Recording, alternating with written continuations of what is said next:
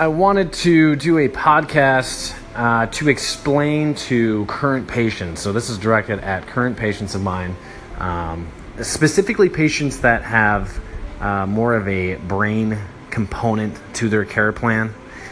And what I mean by that is when we're doing different eye exercises and we're doing different things that are specifically targeted at exercising your brain, what you must understand first and foremost is that your brain in the very beginning of the process, I'd say the first couple weeks, the first, I don't know, six sessions or so, is we're trying to find what your brain's fatigue rate is. By that, what I mean is we are trying to figure out, as if you're taking an exercise class and you're out of breath and you're fatigued out, your muscles are fatigued, and you're just overall tired.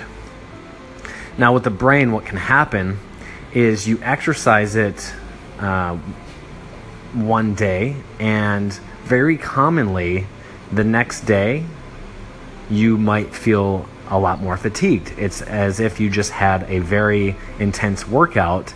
You don't feel that fatigue necessarily until the next day, as far as you know, muscle soreness and just overall, you know, tightness and whatnot.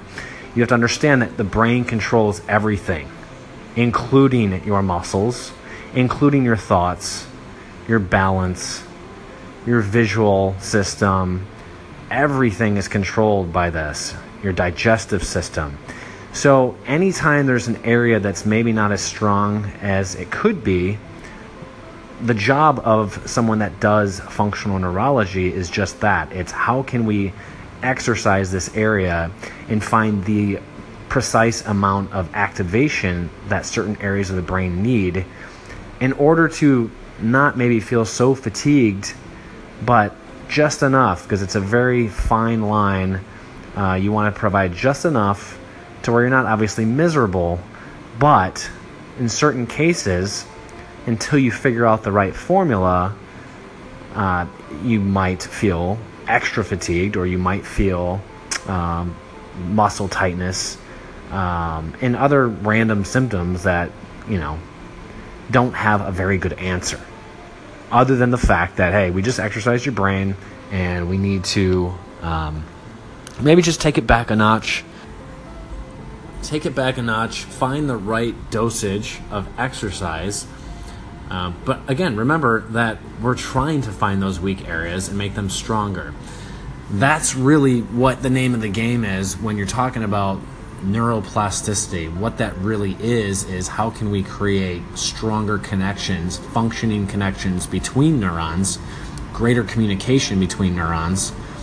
Um, and the stronger and better connection we have, the better overall performance our brain will have no matter what area it's controlling, whether it's your muscles. So if you feel like, okay, I always have, um, uh, let's say I have migraines or I have headaches.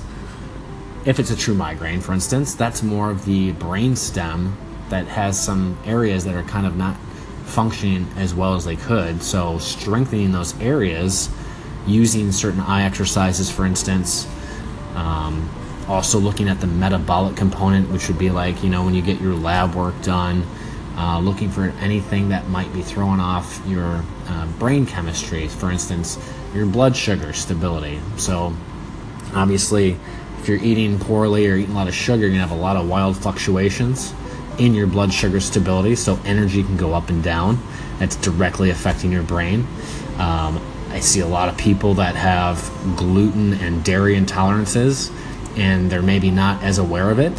And so they're introducing this stuff into their diet and it's directly affecting their brain. For instance, they might feel very fatigued when they have something that has gluten. So immediately after, like, man, I just had this meal and I feel freaking exhausted. Like, I just need to take a nap. Well, that is your brain's way of saying, hey, I basically am inflamed by this immune response to gluten. So I'll do a, a whole other podcast on that, but uh, very, very, very common. Anyone with brain stuff going on, uh, fatigue, memory, um, balance issues, I very, very commonly see a direct link with um, their digestive system. Maybe they have